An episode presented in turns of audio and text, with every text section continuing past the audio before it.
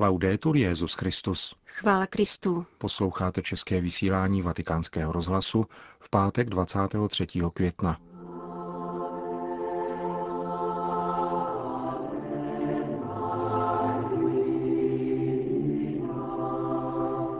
Petrův nástupce svěřil do rukou Pany Marie svoji pouť do svaté země. Atmosféru v Jeruzalémě před papežovým příjezdem popisuje tamní apoštolský nuncius. A na závěr rozhovor s metropolitou Emanuelem, nejvyšším představitelem pravoslavné církve ve Francii a blízkým spolupracovníkem patriarchy Bartolomě. To a mnohé další uslyšíte v našem dnešním pořadu, kterým provázejí Milan Glázer a Jana Gruberová.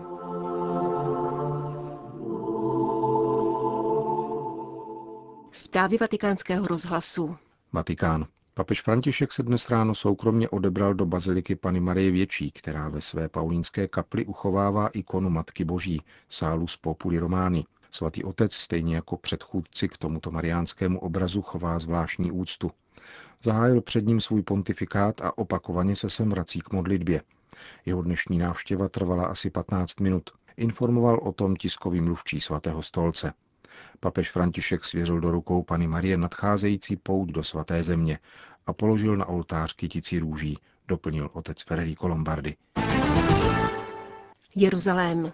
13 promluv a meditace po nedělní modlitbě zdráva z Královno, tři eucharistické celebrace, celá řada veřejných a soukromých setkání. To vše zhuštěno do 56 hodin rozdělených do tří etap a rozmístěno na trase o délce 20 tisíc kilometrů. Svatá země čeká na Petrova nástupce, potvrzuje papežský nuncius v Izraeli a apoštolský delegát pro Palestinu arcibiskup Giuseppe Lazzarotto.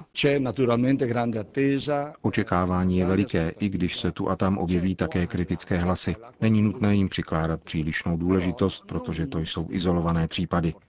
Lidé touží potom, aby papežova přítomnost, jeho slova a gesta dodali injekci optimismu, naděje a povzbuzení, které všichni potřebujeme. Nemyslím si, že by papežovu návštěvu mohli narušit projevy vandalismu vůči křesťanským místům kultu. Je to bohužel častý jev, ale i zde je třeba zdůraznit, že se jedná o ojedinělé případy. Naprostá většina izraelského obyvatelstva se staví kladně jak k papežově návštěvě, tak k přítomnosti křesťanů. Budou mít palestinští občané problémy s tím, aby se účastnili papežské mše v Betlémě? Palestinci dostanou zvláštní povolení, aby se mohli této mše účastnit. Udělali jsme vše proto, aby se každý, kdo projeví o účast zájem, nesetkal s žádnými obtížemi. Povolení už byla rozdána. Papež přijíždí v okamžiku, kdy izraelsko-palestinská vyjednávání stojí v mrtvém bodě. Myslíte si, že by jeho návštěva mohla nějak tento dialog obnovit a zprůchodnit? Pevně v to doufám a nejsem sám. Žije tu mnoho mužů a žen dobré vůle. Je nutné dát hlas těmto lidem, kteří pracují v terénu, na praktické a každodenní úrovni a hledají vzájemnou důvěru. Co se týče jednání svatého stolce s Izraelem, myslím, že jsme v závěrečné fázi projednávání základní smlouvy. Je to úzce odborná dohoda, která se týká daňových otázek. Právě z tohoto důvodu nikam nespěcháme. Důležité je smlouvu dobře vypracovat. Uzavírá apoštolský nuncius v Izraeli v rozhovoru s naším korespondentem v Jeruzalémě. Jordánsko.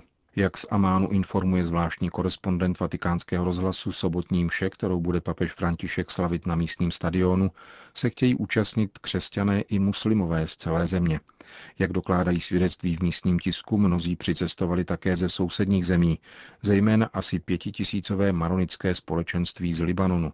Tito lidé si nemohou dovolit nákladnou cestu do Říma a touží uvidět papeže, kterého považují za zastánce chudých a zranitelných, píše dnešní vydání listu The Jordan Times. Katoličtí a pravoslavní křesťané organizují svou cestu do Amánu společně, informuje dále. Na sobotním mši bylo dosud rozdáno 50 tisíc vstupenek. Vatikán povzbudit křesťanské společenství, probudit nový ekumenický zápal a podnítit odvážná rozhodnutí pro cestu pokoje. To jsou hlavní cíle papežské cesty. Alespoň tak je vyjmenoval vatikánský státní sekretář kardinál Pietro Parolin. Bude to chvíle radosti a útěchy pro všechny křesťany žijící ve svaté zemi. Myslím, že papež chce během těchto setkání s nimi zdůraznit dvě věci. Jednak, že tito křesťané jsou živými kameny a že bez nich hrozí svaté zemi a svatým místům, že se stanou pouhým muzeem. Jejich přítomnost oproti tomu zajišťuje, že tam poutníci najdou živou křesťanskou komunitu a živou přítomnost zmrtvých vstalého pána.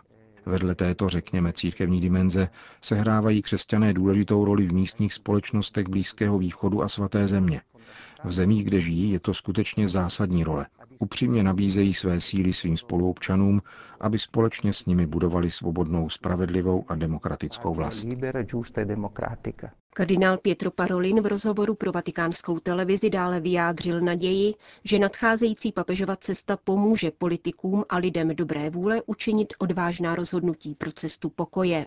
Pokud jde o izraelsko-palestinský konflikt, připomněl, že vatikánská politika usiluje o to, aby bylo obecně ctěno právo Izraele na pokojnou existenci v rámci hranic uznávaných mezinárodním společenstvím. Na druhé straně je ovšem nutné respektovat právo palestinského národa na suverénní a nezávislou vlast a na svobodu pohybu. Posledním prvkem, na který poukázal vatikánský státní sekretář, je uznání posvátného charakteru Jeruzaléma a jeho univerzálního náboženského a kulturního dědictví. Jinými slovy, je nutné uznat jej jako poutní místo vyznavačů tří monoteistických náboženství. Setkání papeže s konstantinopolským patriarchou, otázka primátu a další aktuální problémy dialogu mezi katolíky a pravoslavnými, to jsou témata rozhovoru s metropolitou Emanuelem, nejvyšším představitelem pravoslavné církve ve Francii a blízkým spolupracovníkem patriarchy Bartolomě. Jak pohlíží na nové setkání na nejvyšší úrovni 50 let po setkání Pavla VI. s Atenágorou pravoslavná církev? Vytváří skutečně nové perspektivy v ekumenických vztazích? Absolument, euh, je, je ne peux pas prévoir ce qui peut se passer, mais de toute façon... Zcela jistě, euh, ačkoliv nemohu předvídat, co se stane. V každém případě setkání je vždy krokem ku předu. Setkají se dva hierarchové, kteří drží v církvi primát. Bude to symbolická návaznost na setkání před 50 lety. Pavel VI. a Atenágoras tehdy zlomili staleté mlčení. Dnes už jsme v jiné situaci. I hned po setkání v Jeruzalémě byl navázán dialog. Jeho první etapou byl dialog lásky. Později začal dialog teologický, tedy dialog pravdy. První kroky jsme tedy už učinili. Nepovažujeme se navzájem za schizmatické církve, níbrž za sesterské církve. Spolupracujeme, udržujeme pravidelné vztahy. Připomeňme jen vzájemné návštěvy na patronátní svátky Říma a Konstantinopole. To všechno přináší plody. Myslím, že druhé setkání v Jeruzalémě bude novou pobídkou. Věřím, že Duch Svatý bude s námi a ukáže nám cestu k plné jednotě našich církví. Jsem přesvědčen, že nepůjde jen o jubilejní zdvořilostní symbolické setkání. Bude mít svůj vlastní obsah. Dobře víme, že jak papež, tak i patriarcha jsou přesvědčeni o nutnosti vzájemného zblížení obou církví. Řekl bych dokonce, že mají podobný charakter. V jejich činnosti a otevřeném přístupu vidím celou řadu podobností. Myslím, že to bude událost, která se hluboce zapíše do ekumenického hnutí, nejen pokud jde o naše církve, ale ve vztahu ke všem křesťanským církvím.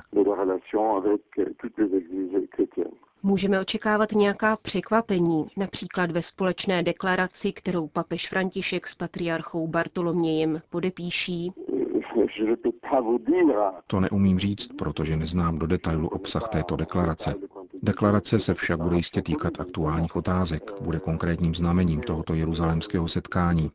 Myslím si nicméně, že nemůžeme čekat převratné události. Jednotu mezi dvěma církvemi nelze zavést ze dne na den. Než se to stane, zůstává před námi ještě mnoho práce. Mám na mysli práci Mezinárodní teologické komise. Nemůžeme ukrývat, že stále zůstávají překážky, které je nutné překonat. Jedno setkání se s nimi nemůže vypořádat. Myslím si ovšem, že setkání dvou mužů církve, jako jsou František a Bartoloměj, může zafungovat jako silný podnět pro práci teologické komise. Převratná rozhodnutí ale neočekávám. Bylo by nádherné, kdybychom po tomto setkání mohli přijímat Eucharistii z téhož kalicha. Je to naše touha a cíl našeho dialogu. Musíme však být realisty. Je potřeba soustředit se na konkrétní práci, která ještě zůstala, a krůček za krůčkem jít cestou k jednotě. Jedním z hlavních témat je otázka primátu. Ano, právě nad ní pracujeme. Proskoumali jsme už, jak byl primát chápán v prvním tisíciletí. Je jasné, že po schizmatu nastaly problémy. Je potřeba stimulovat teologii, aby šli dále touto cestou. Zcela jistě nemarní čas. Jejich práce je nezbytná, umožňuje konkrétní kroky ku předu. Primát je tedy jeden z problémů, ale jsou také jiné, nad kterými bude nutné v rámci našeho dialogu ještě pracovat. Může se například ukázat, že otázka primátu není překážkou, ale čímsi přínosným pro obě církve. Problém primátu je jeho interpretace. Nechci zabíhat do podrobností, ale není tomu tak, že bychom požadovali rezignaci na primát, jak byl vnímán v prvním tisíciletí, kdy Římu náleželo první místo. To nikdo nepopírá. Problémem jsou pozdější interpretace primátu. To je pohled pravoslavné církve. Je potřeba zkoumat, jak je tento primát vnímán a prožíván v církvi. Myslím, že papež František vysílá od počátku pontifikátu výrazné signály. Například mluví o sobě jako o římském biskupu, klade větší důraz na synodálnost. To všechno jsou gesta vzbuzující naději pro budoucnost dialogu. Vidíme, že nás v této perspektivě někdo podporuje. František i Bartoloměj jsou velmi charismatické osobnosti. Mají jasnou představu, jaká má být církev. Můžeme očekávat, že budou mluvit o naléhavých problémech dnešní církve, jako je situace křesťanů na Blízkém východě. To je zcela zásadní věc. Všichni křesťané, jak východní, tak i západní, myslí na své bratry na Blízkém východě, zejména v Sýrii, v Egyptě a dalších pro křesťany nebezpečných zemích. Jejich osud není nikomu stejný. Chceme, aby křesťané v této oblasti zůstali. Těžko si představit Blízký východ bez křesťanů. Křesťané tam musí zůstat. Musí se tam vrátit. Je to jejich domov. Jejich návrat domů je dnes největším problémem. Třeba říci, že v této věci jsou všichni křesťané jednomyslní. Katolíci, pravoslavní i protestanti. Všichni chtějí zachovat křesťanskou přítomnost na Blízkém východě a domáhají se ochrany. Konec konců nejen na Blízkém východě, ale všude, kde křesťané trpí.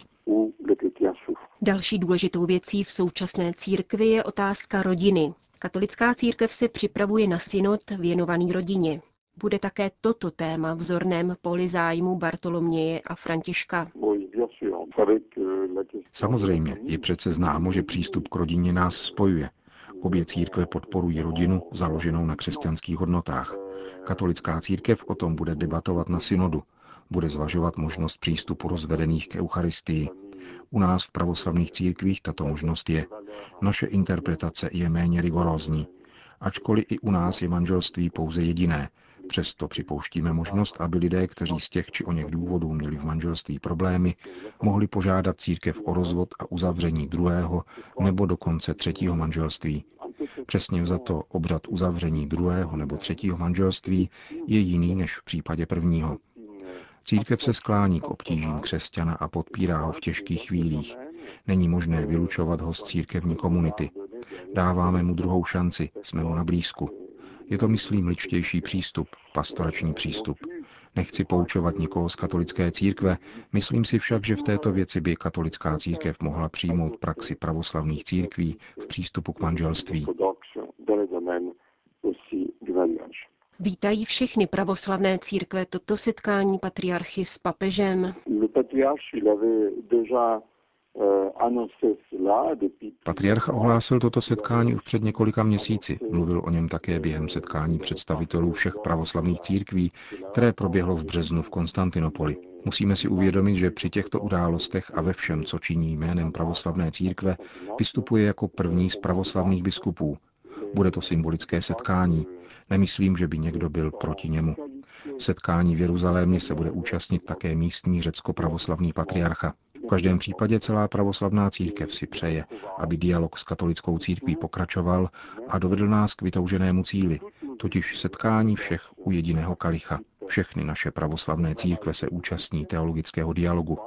Je to nutné a je to naše povinnost, aby všichni byli jedno.